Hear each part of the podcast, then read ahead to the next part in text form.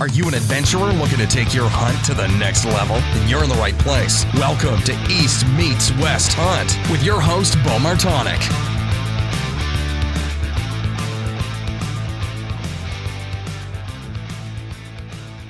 All right, welcome back to another episode of the East Meets West Hunt Podcast.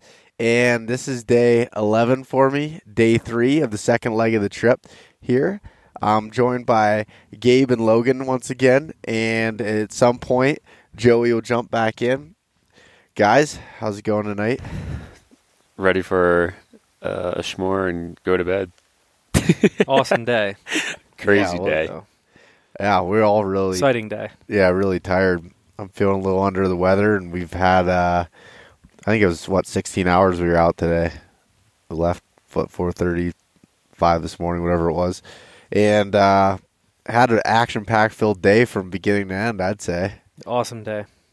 So yeah, so um, yeah, Gabe Logan, uh, get once again you guys' kind of experience in the country helped out a little bit, but uh, took took a trail down across the creek. Went your GPS said what three miles from the camp, Yep.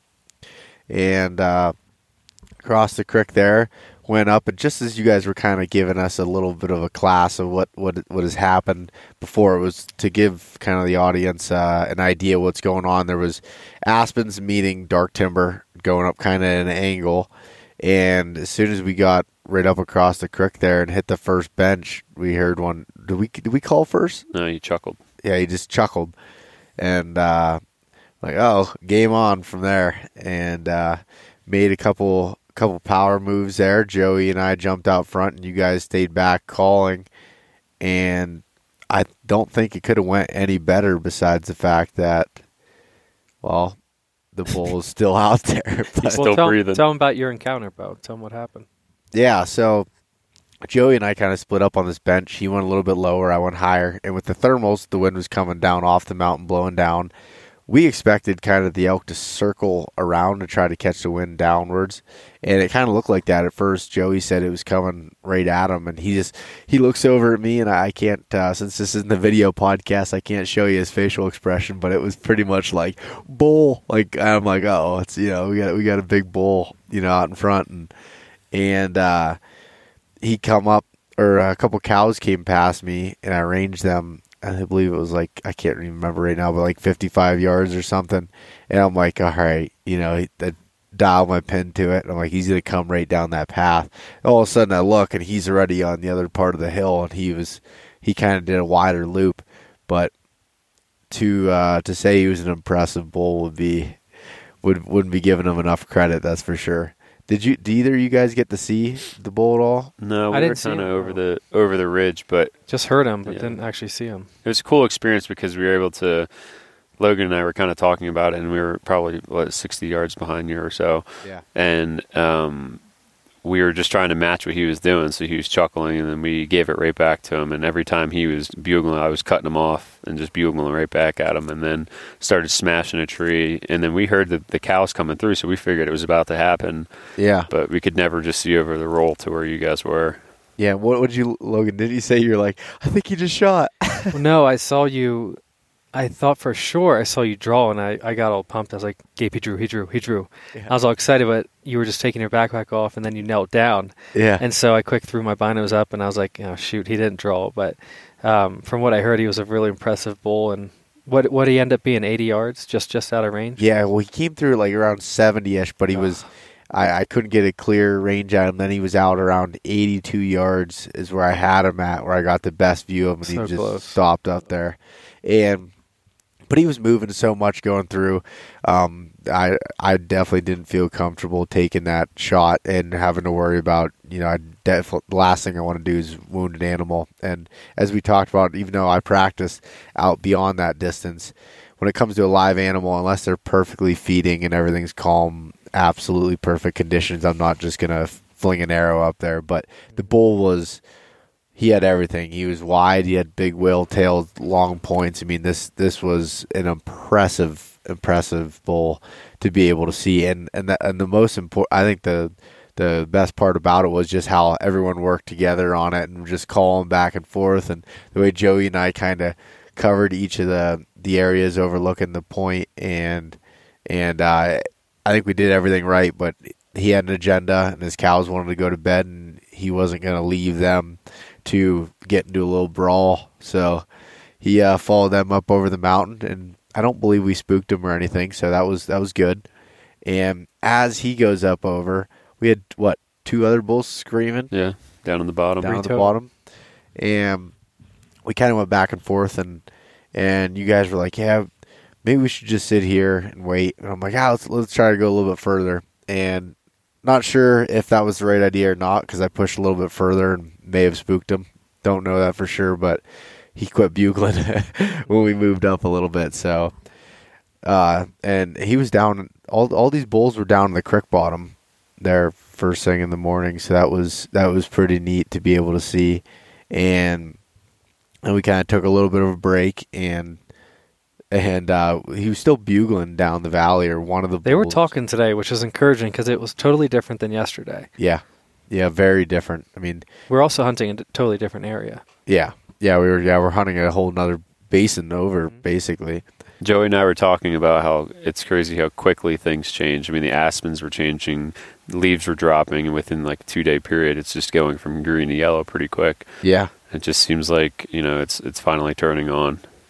Nights are getting colder. Yeah. I mean, everything. It didn't get it did it get as hot today. No, I don't think so. No, was, We were in a lot more dark timber and aspen today too. Yeah. We weren't really. In We the open. became a bull today. Yeah, we had our own bedding area. So after we had these hours. encounters, we went out on this point underneath a, a hemlock tree or pine tree, and and uh, we made our own beds and laid down and bedded down throughout the hot part of the day.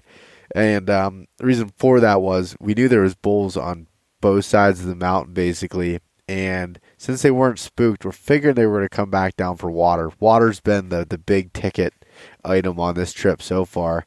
So we just bedded down, took a little bit of a nap, ate some food, and uh, yeah, that was that was that was an entertaining part of the day though. That's and good sure. conversation too. We did have some good conversations.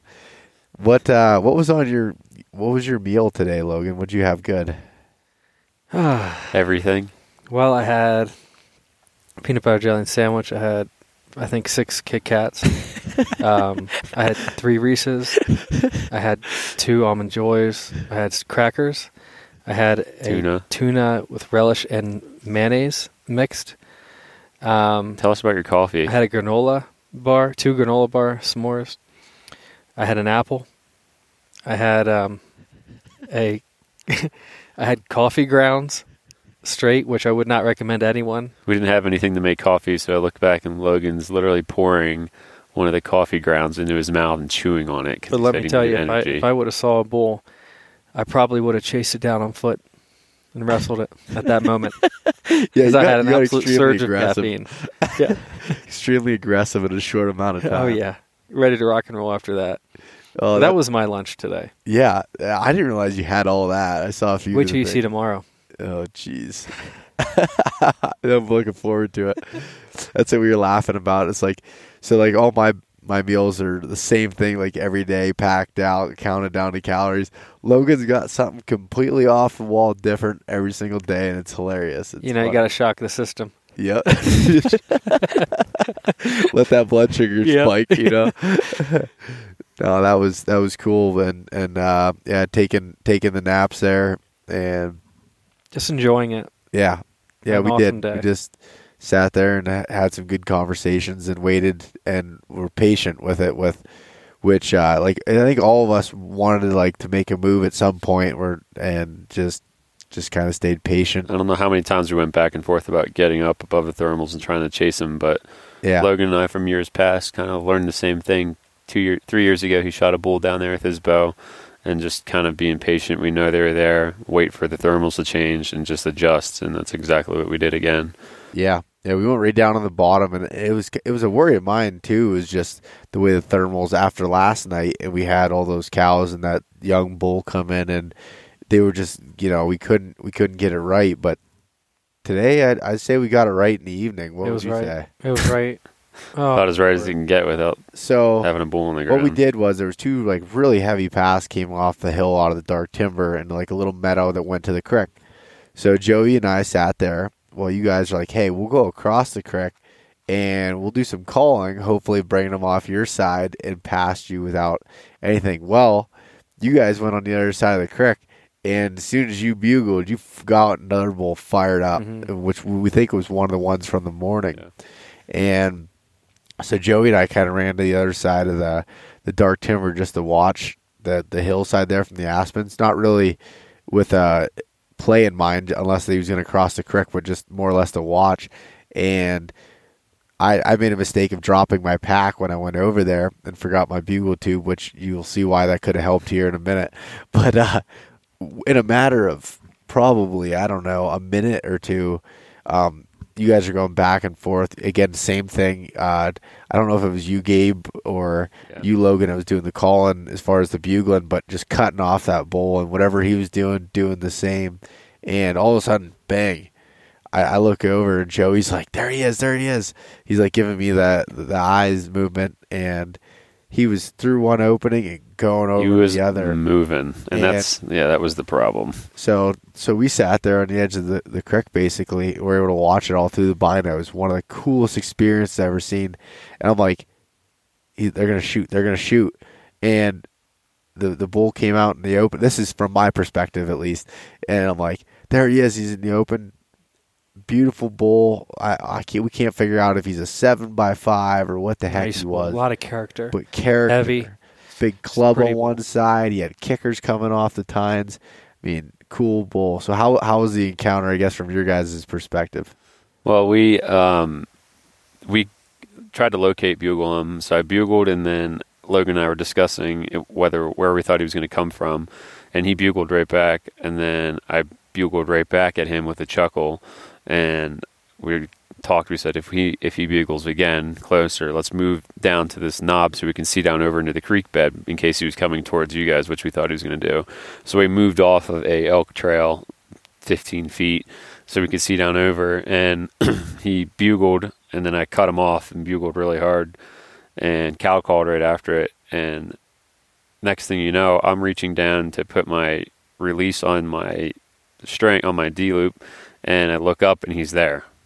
And it was within two seconds I heard you know a couple footsteps just come pounding down the elk trail that we were just sitting on. And I looked up and he was sta- he was there. And as soon as I looked up he was coming and just locked up at probably 10 15 yards. And he was just straight on face on. And i went to draw and then i just held off because there was some brush in the way and i'm like i'm not gonna risk it. Even though he was that close it was like it's not worth it so held off held off and he uh, kept bugling and kind of stomping his feet while he was there. He was ready for a fight. And I was hoping he would continue walking down the elk trail that Logan would be able to get a shot straight on. And he kind of looped up around. And then from there it was kind of in Logan's hands. I kept I was able to grab my bugle again and uh, you know do some chuckling and calling. And he was just fired up but he didn't like something so. Yeah. Oh man, yeah, it was so close. It was so close. And yeah, that's where where it could have helped if I had my bugle tube to hopefully maybe try to pull him down closer to you guys, making him one maybe think that the bull crossed the creek Yeah, or something along those lines.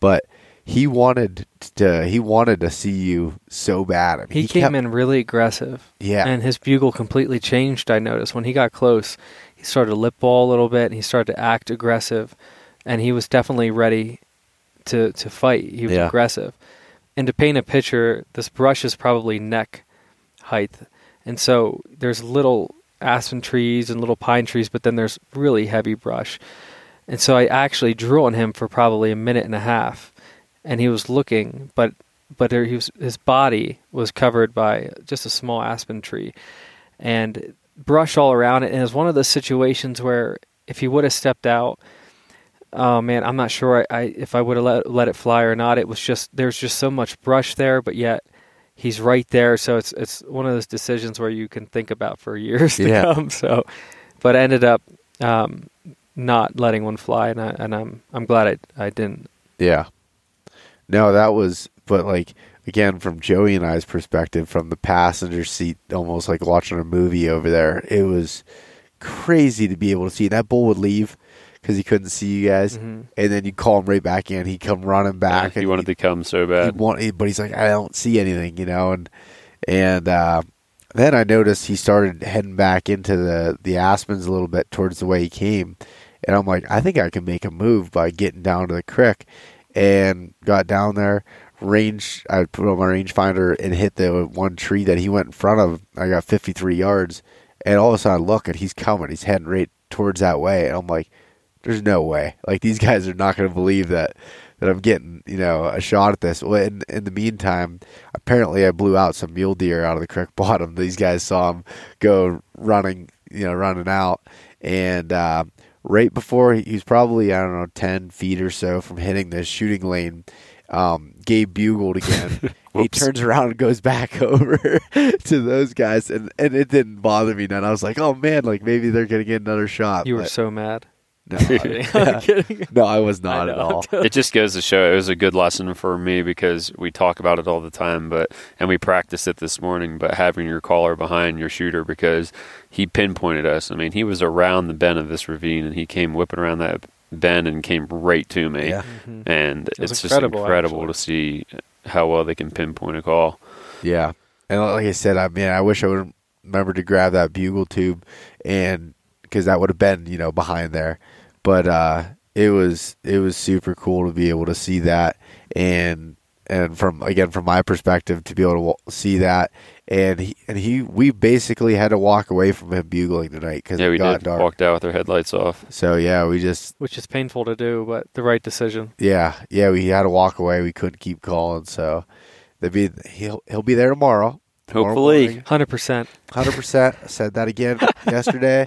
But I what I really meant was September thirteenth, day twelve, day four of the trip. I mean, this is hundred percent. Yeah. Well, if you think about the last three days, we've had encounters with bulls in bow range every day so far, Yeah. even with them not being extremely vocal. So we've been trying to play it cautious and smart and have fun along the way. So Yeah. so it's been a good good three days. But today was hard to swallow. Not Yeah. gonna lie. Because honestly, we may have been at the point where we had a two. I don't even want to talk about it, but two really nice elk Yeah. should have potentially hit the ground today. Yep. We'll be back at it tomorrow. Yep. Bright and early.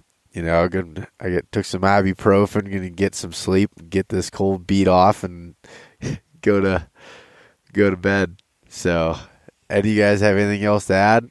Nope. Joey ended the quote tonight. I was walking out with my head down for a minute, and he's like, "Animals got to win sometimes," and he's like, "That's what makes it good," and it's really true. So Yeah, yeah. I mean, it, it's I could understand being from your guys' perspective. Again, me looking over and through the binos and seeing one of you at full draw, and then the elk out there and not being able to pull the trigger because of brush and stuff. That's You Gotta second guess be. yourself a lot, but Yeah. at the end of the day, your instinct takes over, and you have to listen to it as well. Trust it. Yeah. So, anyways, awesome. Tomorrow's going to be the day, September 13th. Mark it on your calendars. hundred percent. The 100%. The rut's about to go down and some bulls are about to lose. All right. We'll talk to you guys tomorrow. Thank you.